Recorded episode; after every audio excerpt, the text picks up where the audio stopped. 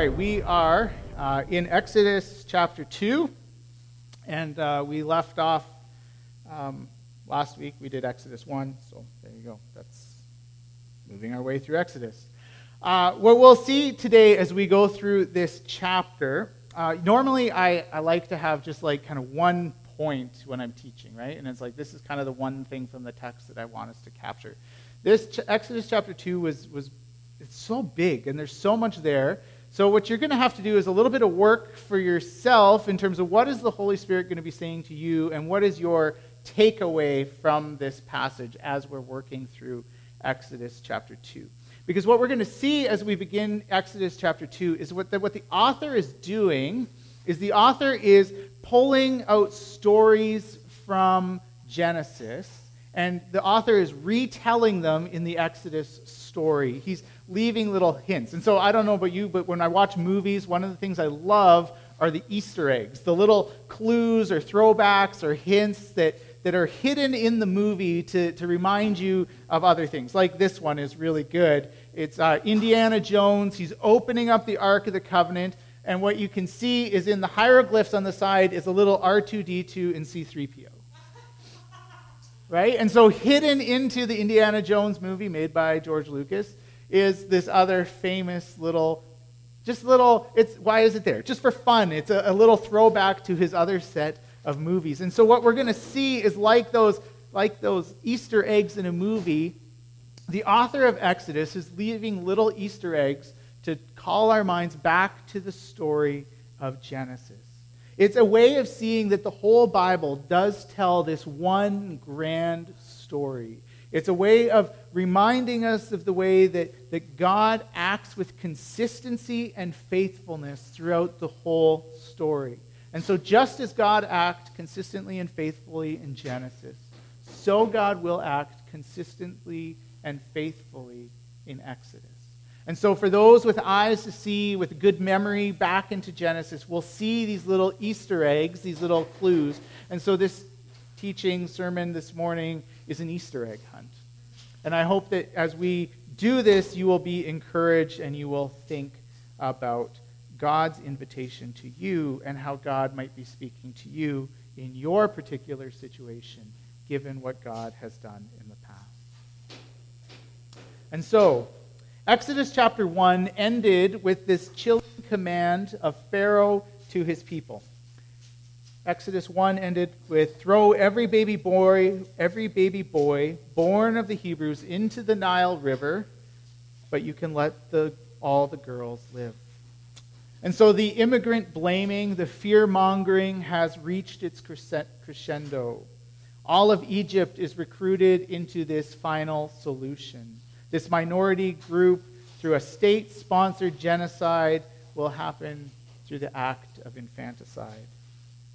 Just imagine the tremor of fear that must have run through every Hebrew household, through every pregnant Israelite woman. I wonder how much zeal the Egyptians had to, to let out their anger at the foreigner and the immigrant. Finally, someone to blame. Finally, the permission to let out my anger. Was this Egypt's own Kristallnacht, the night of broken glass? I have to say, on, on one hand, reading that story, it, it, seems so foreign, so distant, so barbaric. It, my privileged life makes it hard to imagine that this is even possible. And yet, maybe our culture is not so different than that of Egypt. The 10 year period in up until the 1970s and a 10 year period up until the 1970s, it was estimated that uh, 1,150 indigenous women were sterilized in hospitals after giving birth. In June 2021, a Senate committee was still meeting and talking about their deep concern that indigenous women and other vulnerable, marginalized groups in Canada are being affected by forced or co- coerced sterilization. This is not something of the past, but something that continues to happen here in our culture.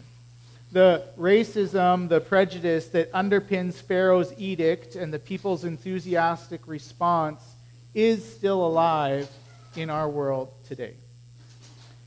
And it's not even in some of those more distant countries in which genocide and ethnic cleansing are current or lived uh, or recent memory experiences, but, but they are also present, if perhaps slightly more hidden, within our own culture, our own hearts. And if we're willing to look closely and to let the light of God's justice shine on us, perhaps we also recognize that we have work to do as well, that it's not so distant. Chapter 2 begins like this Now, a man from Levi's household married a Levite woman. The woman became pregnant and gave birth to a son, and she saw that the baby was healthy and beautiful. So she hid him for three months.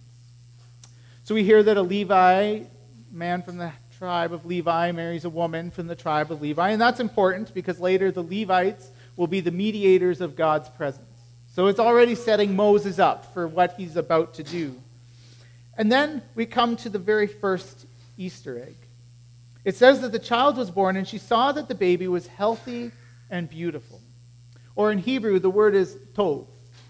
Uh, it's found in the creation story seven times when God looked at creation and saw that it was tov, saw that it was good. And the mother looks at the child and she says, This child is good. And so Pete Enns says the mother's words are not a random physical description of Moses, but a not so subtle hint that this boy and his journey will be tied to the story of creation. And so, this creation story, this beautiful boy is born, and through this child that the mother sees as good, God is going to bring about a new creation, a new people. He's going to set them free and God is working in recreation. Exodus 2 continues, verse 3. When she couldn't hide him any longer, she took a reed basket and sealed it up with black tar. She put the child in the basket, set the basket among the reeds at the riverbank, and the baby's older sister stood watch nearby to see what would happen to him. Probably of all of Exodus 2, this is the line that has stuck out to me the most. As I've sat and as I've considered this passage, the pictured the what's happening in this these verses. I imagine the mother preparing a reed basket, heating the tar, sealing her child into a black tomb unable to hide her son, unable to watch her son hauled from her home and thrown into the Nile, unable to bear the thought of watching her son die, she prepares what for her must have felt like a tomb. She buries her son and leaves. She sealed the child up in tar. This little boy's sister stands at the distance to see what will happen. Will it be the current that takes him away? Will it be a hippo? A crocodile? What end will her little brother meet? The mother cannot bear to watch. She leaves. The NRSV says his sister stood at a distance. I don't want us to rush too quickly past this part of the story to get too caught up in the rescue. Because before the rescue comes a death. Before the rescue comes the waiting, the uncertainty, the fear, the sadness, the hopelessness. And if we skip through the agony to experience of rescue, we will expect that in our own lives we will be then caught unaware in our own waiting, in our own uncertainties, in our own fear and sadness and hopelessness. You need to remember the water in the Hebrew consciousness spoke of death and chaos. The waters of the Nile are a graveyard for Israelite boys. Water symbolizes the chaos, the destruction. The waters are the symbol of the chaotic, unlivable deep that God divided in half at the creation of the world and unleashed again in the story of Noah and the destructive waters. But this also leads us to Easter egg number two. Because while the story feels sad and hopeless and uncertain, the author has left for us another clue. Because Moses is placed in a basket, and the Hebrew word is teva. And it's only used one other, other time in the Hebrew scriptures for ark. Another boat that is covered in pitch, in which God uses a way to rescue and start something new. In Genesis 6 to 9, Noah builds this ark. Both Moses and Noah are kept safe from the hostile waters by an ark basket. And like Noah, Moses is the focal person for a new beginning for a new people. And so Pete Enns writes Moses' birth and the story of Exodus as a whole are wrapped up in a much larger story of new beginnings. How does God work? God makes new beginnings out of what seems like chaos and death. There's another Easter egg. I'm not going to spend much time here, just simply to point out that there is actually a really large comparison to be made, especially in Exodus 1 and 2, to that of the story of Hagar. And uh, in Genesis, Abraham's Israel, uh, Egyptian slave woman. Um, and we can talk about that some other time. But there's a, there's a lot of parallels between the story of Hagar and the story of Israel. Moving on. Verse 5. Pharaoh's daughter came down to bathe in the river, and while her woman servants walked alongside the river, she saw a basket among the reeds, and she sent one of her servants to bring it to her. When she opened it, she saw the child, and the baby was crying, and she felt sorry for him. She said, This must be one of the Hebrew children. Then the baby's sister said to Pharaoh's daughter, Would you like me to go find one of the Hebrew women to nurse the child for you? And Pharaoh's daughter agreed, Yes, do that. So the girl went and called the child's mother, and Pharaoh's daughter said to her, This take this child, nurse it for me, and I will pay you for your work. So the woman took the child, nursed it, and after the child had grown up, she brought him back to Pharaoh's daughter, who adopted him as her son and named him Moses, because I pulled him out of the water. Once again, in the story of Exodus, women take the central stage. They are the key figures, the ones in whom God uses to bring salvation for Moses and later the people of Israel. It is a way in which women take center stage in the rescue of Moses. And it is, I just love the way the Bible subverts our expectations about who will do what. And so here, once again, God is using the unexpected people to carry out his plan. Once again, God uses the powerless to undo the powerful. And don't you just love Moses' sister in this story?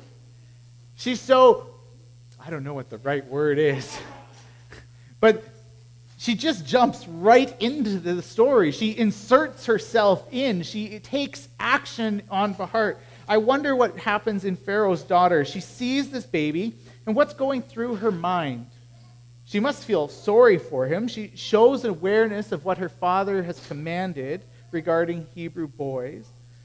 But then perhaps she is now steeling herself, shutting off her empathy, uh, getting ready to put the baby back in the basket and float him down the chaotic, dangerous river when Moses' sister steps forward and puts another idea into her head. Do you want me to find somebody to feed it? I think sometimes we can let our own family experience impact the way we read the story. One of the possible timelines for the story of Exodus would, would have the, the Pharaoh of the time being Ramses II. And we know from Egyptian sources that Ramses II had 59 daughters. So it's not like our house where, you know, one of my daughters might, you know, adoptive little boy and I would know about it. I mean, 59 daughters, multiple sons, many wives, harems. It's quite possible, I would think, that Moses and Pharaoh never even met. That Moses just lived with his daughter in a different place. Uh, Rabbi Joseph Telushkin writes Remarkably, the greatest enemy of the Hebrew and their greatest friend are father and daughter. Isn't that an interesting piece to the story? Rabbi Joseph points out later, he says, Salvation came about through Pharaoh's daughter. It would be as if a contemporary Jews believed that the Holocaust ended because of a child of Hitler. It is a radical story of the powerless undoing the powerful. There's simply no doubt that God's work of salvation comes from unexpected places and people. And perhaps this should alert us, both to those for whom we are called to have pity on, like Pharaoh's daughter experienced when seeing Moses, but also alert us to the unexpected places in which God may be trying to speak to you and offer you rescue and hope. So don't dismiss too quickly the strange places that God likes to let his, the Spirit run. Salvation comes from unexpected places and people, perhaps even from the daughter of your greatest enemy. We don't hear much more about Moses' life as a child. Sometime when he's three or four years old, he's taken out into Pharaoh's household. He leaves behind his older brother, Aaron, and his sister, Miriam his mom, his dad, and he is raised into a home as with Pharaoh's daughter. So we skip then to his adult life. One day after Moses became an adult, he went out among his people and saw their forced labor. He saw an Egyptian beating a Hebrew, one of his own people. He looked around to make sure that no one else was there, and he killed the Egyptian and hid him in the sand. He went out two days, I'm going to paraphrase here. He went out two days later. He sees Hebrews fighting each other. They have a little bit of a scuffle. He finds out that he was heard. Moses runs away because Pharaoh tries to kill him. Then one day Moses was sitting by a well, and there was a Midianite priest who had seven daughters. The daughters come, and there's a scuffle with the shepherds, and Moses comes and saves them again. Last Easter egg. One day Moses was sitting by a well. Wells are places in the Bible where what seems like a chance encounter is rarely just luck. It would seem that God likes to bring people together at wells. And so, as a side note, I just wanted to let you know that I've decided to write a book. I'm calling it Find Your Spouse the Biblical Way by Nathan McCorkindale. It is a uh, biblical guide to finding love and marriage. Um, it's very simple. The biblical principles are build a well, and then sit by the well, and wait for somebody to come and uh, draw water for you. That's all it takes. Um, if you get some sheep or camels, that also helps. It, it, it, does, it does make it more effective if you have sheep and camels, but the key is building a well. So I just want you to look for it in uh, everywhere fine books are sold as soon as I get around to writing it. But it should write itself. Um, sitting by a well he meets his wife. It reminds us of Isaac, of Jacob, those who have had these chance encounters at well, they meet their wives. The author is signaling for us that Moses is like the great heroes of Genesis. And as the reader, we are invited to take a deep breath of anticipation at what God is going to do next. God has a plan, and so we are sitting here. Moses is interesting, and I want us to close with looking at the heart of Moses. One of the things we see in these three encounters with Moses as an adult man before God begins to work with him is that we, one of the things we see is that Moses is a man who simply cannot stand to see injustice. He's always willing to side with the vulnerable and the oppressed. We see in these three encounters a burning passion to see people set free. And if God, it's like God placed in him the seeds of liberation that would one day make him the tool that God will use to set the people free. We know that despite being raised in Pharaoh's household, he still identifies himself as a Hebrew. They are his people, as you read Exodus 2. Maybe it is the experience of being an outsider adopted into the Egyptian household, but his identity is clearly mixed. In his eyes, he sees himself as a Hebrew. To the Midianite daughters, he is an Egyptian. He is a man without a people and without a home. Rabbi Joseph teach, says the Bible is teaching us that a true prophet of God is concerned with all types of injustice, not just that against his own people. That's, that is why Moses intervenes when an Egyptian oppresses a Hebrew, when a Hebrew acts immorally, and when non Hebrews oppress other non Hebrews. Moses just had to flee from Pharaoh because of his act on behalf of the oppressed. Lost his home, lost his status, lost his family. He's wandering in a foreign land. And as soon as he encounters injustice again, in the case of shepherds oppressing and working against the Midianite women, he steps in and does it all over again. It doesn't matter for him whether it is Hebrew and Midianite, woman or man, slave or free. Moses will choose justice for the oppressed over self every single time. Moses' timing was off, his methods needed refining, but I think that Moses' character maybe was not yet ready. Right? Moses needed 40 more years of silence and preparation with his sheep before his heart was ready for the work that God had prepared for him. But already, in the heart of Moses, a heart that was not indifferent to the suffering of those around him, God looked at Moses and his heart and his passion, and he said, Here is someone that I can work with. And then, like we said last week, Moses must learn to be faithful in the small acts of loving his wife, raising his son, tending to sheep, little by little, faithfully, until his heart is ready and until the time is right for God to save the Hebrew people. And that brings us to the end of Exodus 2. Well, not quite. Next week we'll look at the last few verses. But that's the story of Moses, with all sorts of Easter eggs and little pieces in which God invites us to look for the way that God is reaching out. I want to just take a moment. I know it's, we're running a little long, but I do want to just ask is there some part of that that just spoke to you, or where you hear the Spirit of God speaking to you, or you want to say something um, in response to that sermon? I believe I got a text saying that somebody's about to start digging their well, so that's excellent. Well done.